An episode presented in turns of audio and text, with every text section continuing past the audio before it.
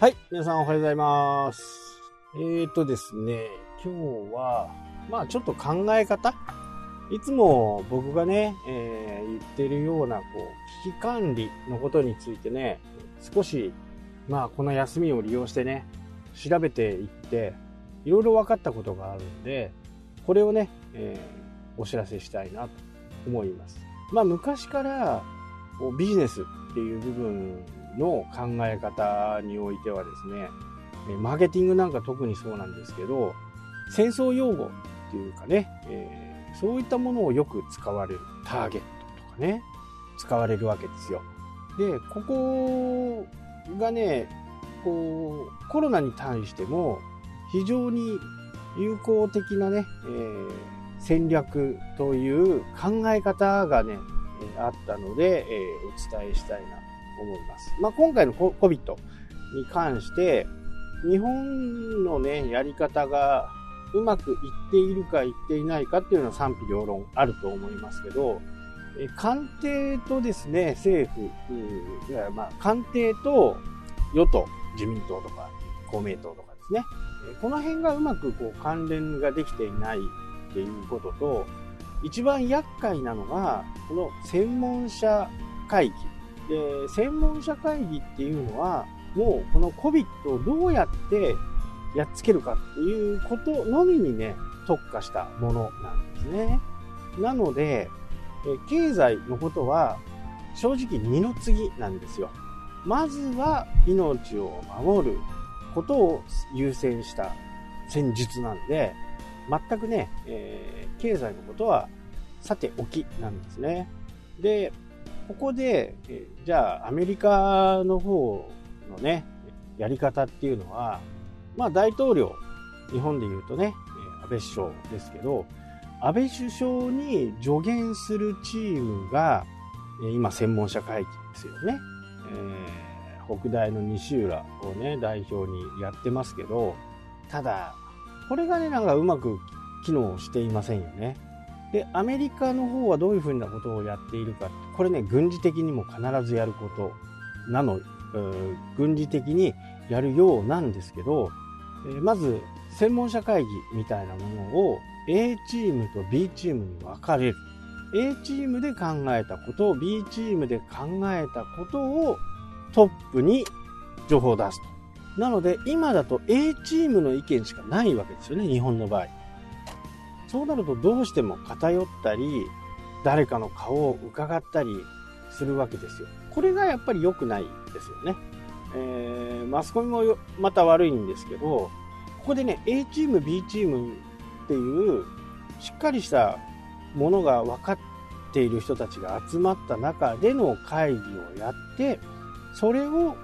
総理がどうするかっていうことをね、えー提案していく。まあ、総理だってね、こんな感染症のことなんかわからないわけですよ。厚生労働省だって微妙に分かってないところですから、まして総理なんかわからない。いや、わからない場合はどうするかって専門者の声を聞くという形ですよね。ここでやっぱり A チーム、B チームがもしあればですね、最善のチョイスができる。で、A チーム、B チーム、メリットはこうです。デメリットはこうですというふうに、必ず出すような形態らしいですね。まあ、ここがやっぱりね、えー選ぶものとしてはね、チョイスが多い方がいいわけですよね。えー接触割合をね、8割にとどめるっていうのは、これも、まあ、実は微妙だっていうことがね、分かってきましたし、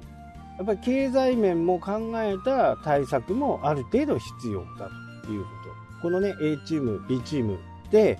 話し合いをして、それを持っていくと、よりね、いい判断ができるのではないかなと。僕もそう、すごくね、思いましたね。この話を見た時にね。で、ビジネスでね、よく、えー PDCA サイクルを回すのがね、基本だよというふうに僕も思いますし、えーこれ実際に